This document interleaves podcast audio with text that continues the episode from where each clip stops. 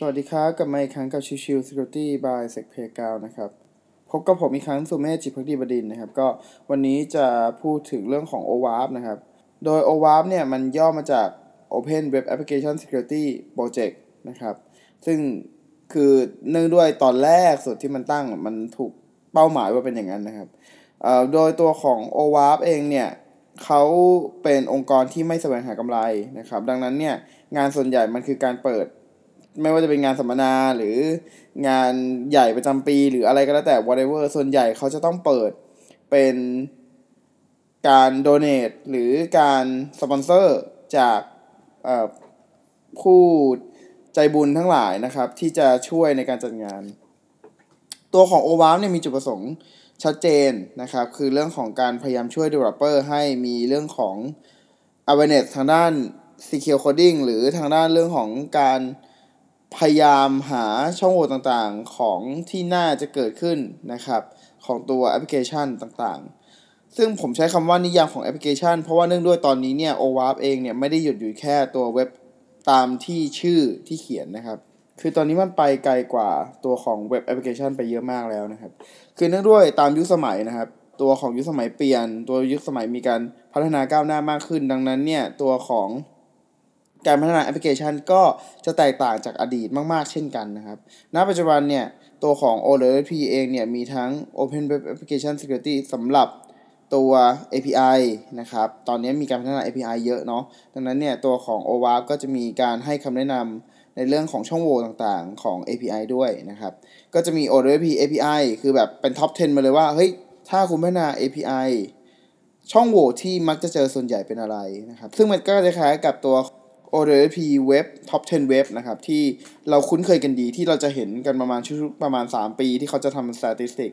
ณปัจจุบันตอนนี้ OWP API ก็มีเช่นกัน นอกเหนือจาก OWP API ก็จะมี OWP IoT OWASP Mobile นะครับนอกเหนือจากนั้นก็มีเรื่องของตัวแอปพลิเคชันต่างๆ ที่ใช้ในการทดสอบช่องโหว่ต่างๆของประเภทนั้นๆนะครับไม่ว่าจะเป็น IoT Mobile API หรือ ตัวเว็บแอปนะครับ ซึ่งแน่นอนเมื่อตัวของ o w a p เป็นองค์กรที่ไม่แสวงกำไร ดังนั้นแอปพลิเคชันที่มีแจกก็จะเป็นตัวแอปพลิเคชันที่ฟรีทั้งหมดเป็น Open Source นะครับเอ่อก็ใครสามารถเข้าไปดัดแปลงก็ได้ หรือเข้าไปช่วยกันพัฒนาซอสโค้ดเพิ่มเติมก็ได้นะครับ นั่นคือตัวของทูลที่ทาง o w a p เขาจะเตรียมไว้ให้นะครับ แล้วก็นอกเหนือจากตัวของการทำท็อป 10 นะครับ ตัว OWASP เองเนี่ยก็มีเรื่องของพวก security testing guide ต่างๆ หรือพวก OWSP ASVS นะครับ ก็คือ OWSP Application Security Verification Standard ซึ่ง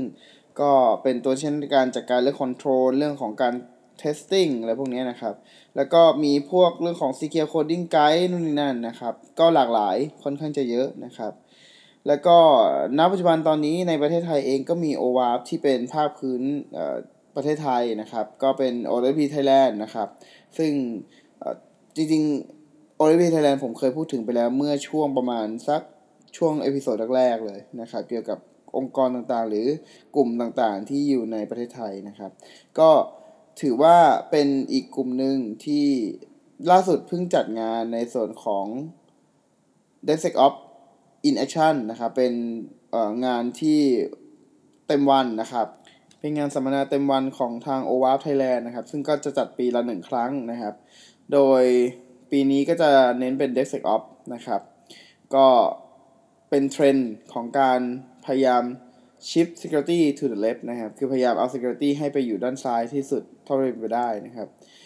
ถ้าใครไปในงานก็จะรู้อยู่แล้วทั้งที่มาที่ไปทั้ง DevOps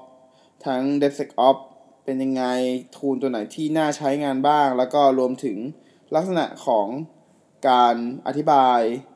ประสบการณ์จากทางสปีกเกอร์ต่างๆ ที่เข้ามาช่วยแชร์ความรู้กันนะครับ ซึ่งก็ต้องขอบคุณทุกท่านมากนะครับ คือตัวผมเองก็เป็นหนึ่งในทีมงานของ o w a p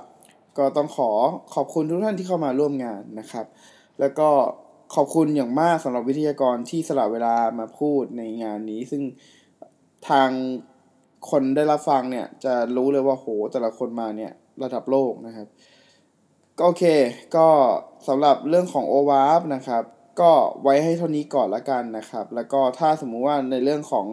DevSecOps in Action นะครับ ซึ่งงานงานสัมมนาเต็มวันที่ผ่านมาเนี่ย ถ้าผมมีเวลาเดี๋ยวผมจะมาเล่าให้ฟังกันอีกทีหนึ่งในแต่ละหัวข้ออีกทีหนึ่งนะครับ โอเค วันนี้ฝากกันเท่านี้ขอบคุณทุกท่านเข้ามาติดตาม แล้วก็พบกันใหม่สำหรับวันนี้ลากันไปก่อน สวัสดีครับ